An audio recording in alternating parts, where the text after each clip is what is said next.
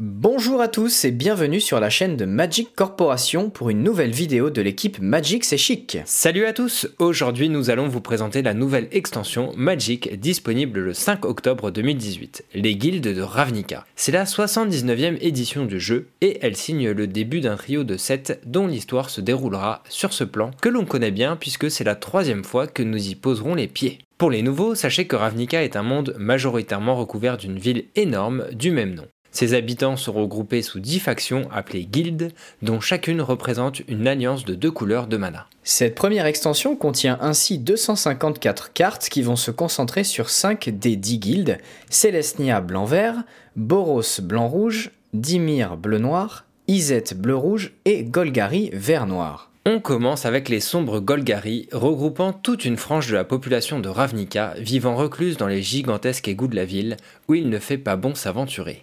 Ce sont des mercenaires et des assassins redoutables, régis sous la logique implacable du cycle de la vie et de la mort. Auparavant mené par le seigneur Lich Jarad, celui-ci a été écarté du pouvoir par Nicol Bolas, qui a récompensé la Gorgone Vraska par le trône Golgari, pour lui avoir rapporté le soleil immortel depuis Ixalan.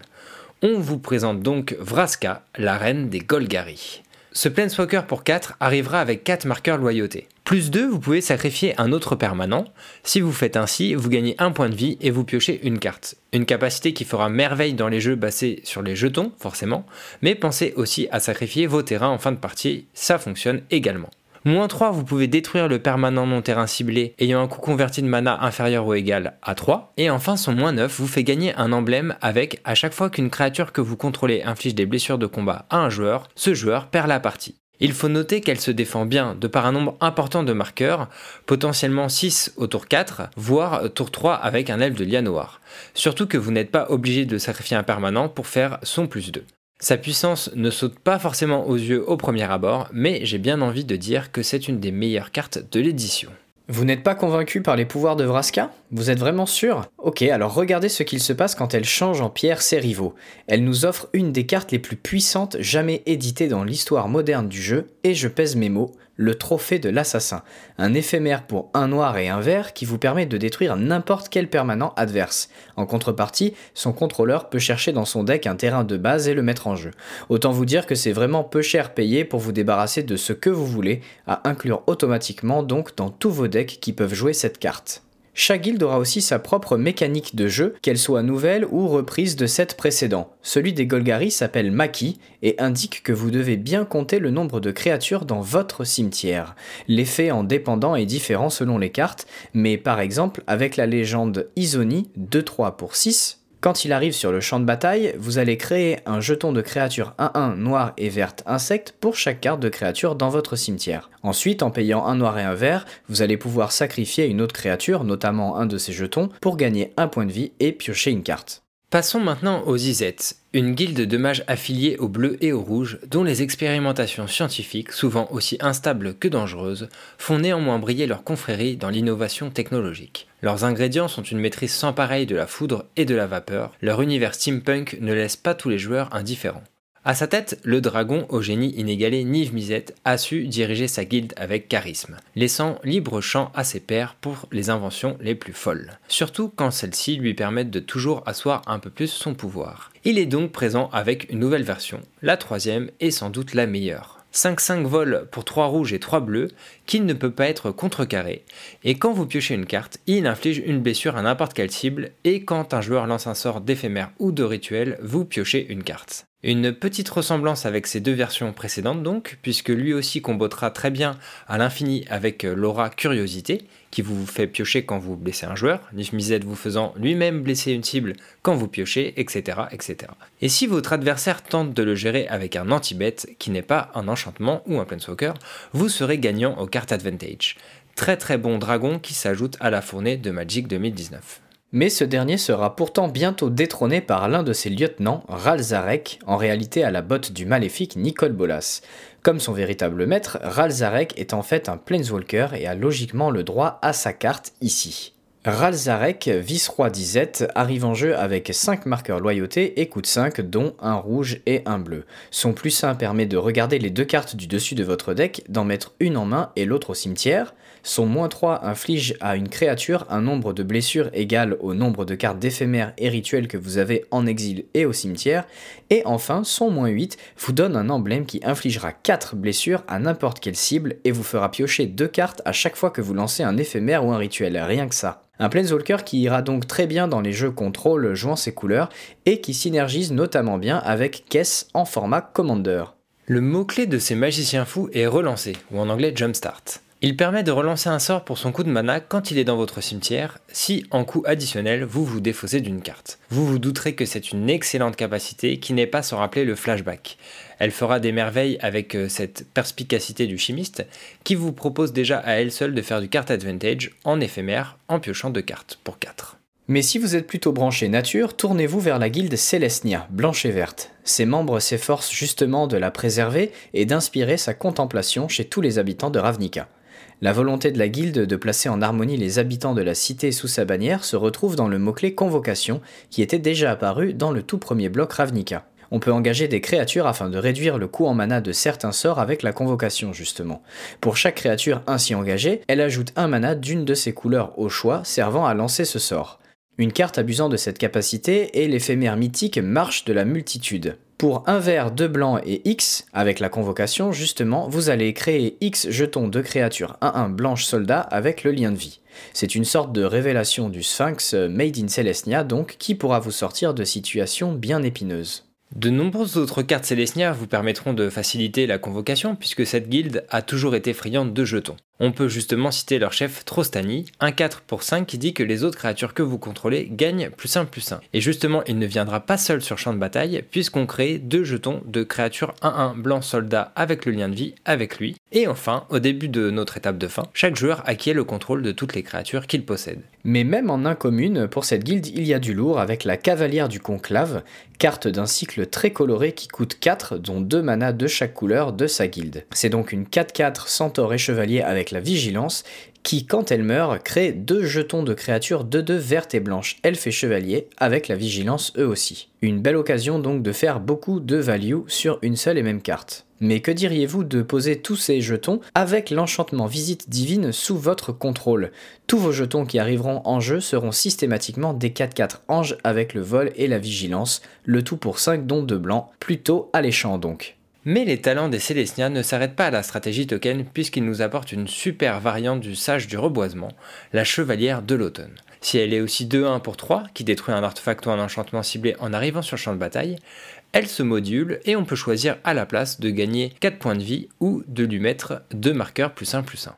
Passons maintenant à la guilde blanche et rouge Boros qui entraîne ses légions de combattants à garantir le calme dans les rues de Ravnica par la force et la discipline. Elle aimerait étendre son influence à tout Ravnica pour faire régner l'ordre comme il se doit. Son style est donc plutôt agressif et c'est tout naturellement que l'on retrouve dans ses rangs des gobelins. Par exemple, ce patron de guerre de la Légion, 2-2 pour 3, va nous permettre de découvrir leur mot-clé Mentor. À chaque fois que la créature en question avec le Mentor attaque, vous allez mettre un marqueur plus 1 plus 1 sur une créature attaquante ciblée de force inférieure. Et ça tombe très bien puisqu'il met aussi à chaque début de votre phase de combat un jeton 1-1 gobelin avec la célérité qui devra attaquer le tour où il arrive en jeu.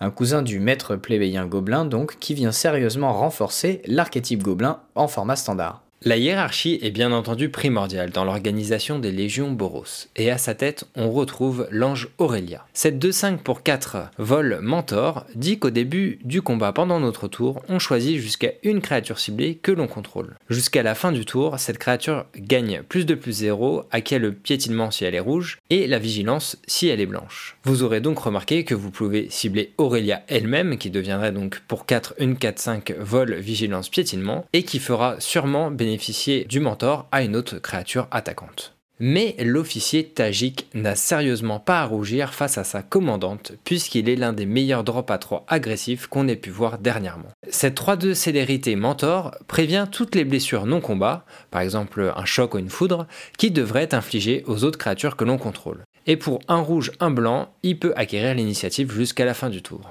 Il brille beaucoup, surtout en foil à mon avis, mais il est vraiment beau ce petit Tajik, faut dire. On va terminer par les Dimir, la guilde bleu-noir adepte des conspirations cryptiques en tout genre.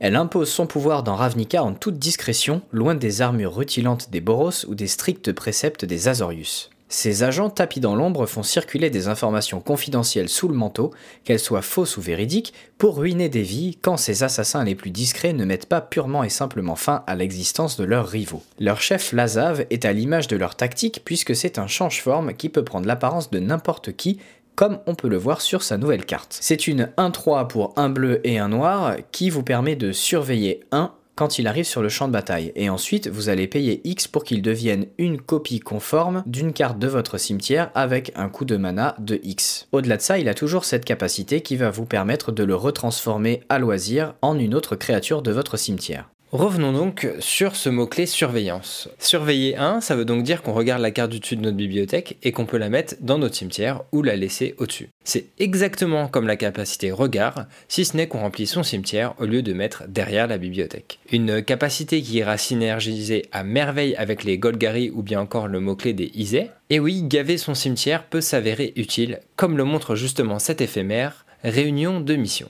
Pour deux bleus, on surveille deux, puis on choisit une carte éphémère ou de rituel dans notre cimetière, qu'on va pouvoir ensuite lancer ce tour-ci. Puis si elle est lancée de cette façon, on la met euh, dans l'exil à la place du cimetière. C'est exactement comme le flashback avec un certain Snapcaster Mage, dont on a ici une véritable alternative budget. Vous troquez le body 2-1 du Snapcaster contre le fait de surveiller 2. Il s'agira d'une des cartes les plus demandées de cette édition.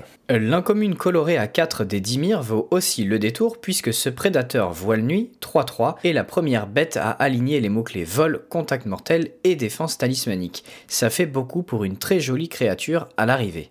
Autre carte à noter, Trahison mnémonique, qui est un rituel pour 3 non sans rappeler la volonté de Yogg-Zebul que les joueurs les plus aguerris connaissent, qui vous permet d'exiler toutes les cartes des cimetières de vos adversaires pour jouer leurs cartes en payant du mana de la couleur que vous voulez. Et ensuite, à la fin de votre tour, vous renverrez toutes les cartes que vous n'avez pas jouées dans les cimetières de leurs propriétaires et exilerez la trahison mnémonique. Au-delà des guildes, quelques tribus se mettent bien avec Ravnica. Vous avez vu quelques gobelins sympas déjà, mais les elfes ne sont pas en reste. Il y a ce collecteur de peau qui n'est pas sans rappeler le très bon Expérience 1 de Insurrection, justement, qui se déroulait aussi sur Ravnica. Un 1 pour 1 à chaque fois qu'une autre créature que vous contrôlez arrive sur champ de bataille ou meurt. Si la force de cette créature est supérieure à celle du collecteur de peau, on lui met un marqueur plus 1 plus 1. Et tant qu'il a au moins 3 marqueurs plus 1 plus 1, il a le piétinement.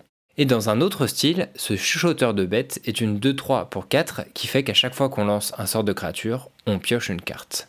Et pour les zombies et les chevaliers, on ne peut pas passer à côté du faucheur de minuit une 3-2 pour 3, noir, qui fait qu'à chaque fois qu'une créature non jeton que vous contrôlez meurt, le faucheur de minuit vous inflige une blessure et vous permet de piocher une carte.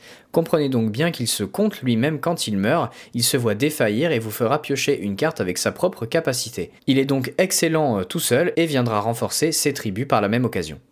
Les guildes de Ravnica réintroduit également le système de double carte qui avait été amené par Invasion en l'an 2000. Ici, nous aurons deux doubles cartes par guilde avec une phase de carte présentant du mana hybride et une phase de carte avec du mana multicolore comme on en a plus l'habitude. Par exemple, la carte Réaction Résurgence va vous faire choisir entre un éphémère ou un rituel. L'éphémère va vous coûter 2 en mana hybride, donc vous aurez la possibilité de dépenser soit du mana rouge, soit du mana blanc pour le lancer, et va infliger 5 blessures à la créature attaquante ou bloqueuse ciblée, alors que le rituel va vous coûter 5 et va donner l'initiative et la vigilance à vos créatures jusqu'à la fin du tour et vous permettre de relancer une phase de combat supplémentaire. Pour déblayer le champ de bataille, deux nouvelles vrasses à faible coût, euh, conditionnelles et plutôt complémentaires, font leur apparition également. Rituel de suie, qui va détruire toutes les créatures euh, au coût de mana inférieur ou égal à 3, et le coup de filet en ville, qui lui va détruire toutes les créatures d'endurance supérieure ou égale à 4. Mais on peut aussi noter le clairon assourdissant, qui n'a rien à faire dans Boros, puisqu'il inflige 3 blessures à chaque créature, pas trop dans l'esprit de la guilde, même s'il il peut aussi leur faire gagner le lien de vie jusqu'à la fin du tour. Mais l'on va finir par une des réelles plus-values de cette édition, comme tout bloc se situant à Ravnica jusqu'ici, ce sont ses terrains. Les Ravland, aussi appelés Shockland, font leur grand retour avec une nouvelle illustration. Il y en a un par guilde et ils arrivent dégagés si vous payez 2 points de vie. Ce sont juste parmi les meilleurs terrains du jeu, surtout en moderne, où ils s'accordent parfaitement avec les Fetchland, par exemple cheminée de vapeur et aussi de type montagne et île. En bref, rien que leur réédition fait des guildes de Ravnica et sa suite un must. Passons maintenant aux différents produits proposés par Guild de Ravnica. Comme à l'accoutumée, cette extension apporte deux decks de Planeswalker qui sont donc des produits préconstruits, parfaits pour découvrir Magic et jouer l'un contre l'autre. Cette fois, Vraska des Golgari avec son deck vert noir fera face à Ralzarek de la Guilde bleu-rouge Izet. Le bundle est lui aussi toujours de la partie, c'est une boîte de rangement uniquement disponible en anglais qui contient 10 boosters, 80 terrains de base et un dé à 20 faces. En revanche, un peu plus tard dans l'année sortiront des kits de guildes, de nouveaux decks préconstruits représentant les 5 guildes du set et regroupant des cartes de toutes les éditions dédiées à Ravnica. Notez que les rééditions du Ravnica original et de retour sur Ravnica ne seront toujours pas jouables en format standard. Chaque kit contiendra donc un deck de 60 cartes et ses jetons correspondants, ainsi qu'un pins et un sticker de la guilde en question. Petit plus, les terrains de base de ces decks auront des illustrations exclusives avec un encadré customisé pour chaque guilde. Passons maintenant aux cartes promotionnelles. En achetant une boîte de 36 boosters, vous obtiendrez en version foil la carte Grande Guivre Intouchable, un bon gros ton 16-16 avec la convocation et l'indestructible. Et au passage, la plus grosse créature non jeton des cartes Magic jouables en tournoi. Notez juste que cette offre est limitée au stock disponible, donc vérifiez bien avec votre vendeur Magic Corp. Participez ensuite au draft week-end des 6 et 7 octobre pour repartir avec une version promo de recherche du cérébro-pierre, tandis que la ligue en magasin reprendra le 8 octobre et si vous jouez au moins 10 parties, vous serez récompensé par une blessure nécrotique. Repassez ensuite en boutique pour les Friday Night Magic entre octobre et janvier pour gagner des promos de Tribunal du Conclave, Sinistre Sabotage et Effacement dépensé. Et le meilleur pour la fin, ne manquez pas le week-end Ravnica du 9 au 11 novembre pour repartir avec les magnifiques versions foil des terrains de guildes dont nous venons de parler. Le dernier rendez-vous pour les guildes de Ravnica sera donc le 2 novembre pour les kits de guildes, ces packs préconstruits dont certaines cartes ont déjà été révélées, notamment le célèbre Ebony Shaman Ritmore. Puis après, ce sera l'allégeance de Ravnica qui nous offrira enfin les 5 guildes restantes en janvier 2019 avant une troisième extension se tenant toujours sur Ravnica, mais décrivant l'issue de la bataille entre Nicole Bolas et ses sbires contre les sentinelles qui n'auront cessé de s'agrandir. Voilà, dites-nous ce que vous avez pensé des cartes de cette nouvelle édition en commentaire, ou bien quelle est tout simplement votre guilde préférée. On vous laisse prendre les armes et on vous dit à très bientôt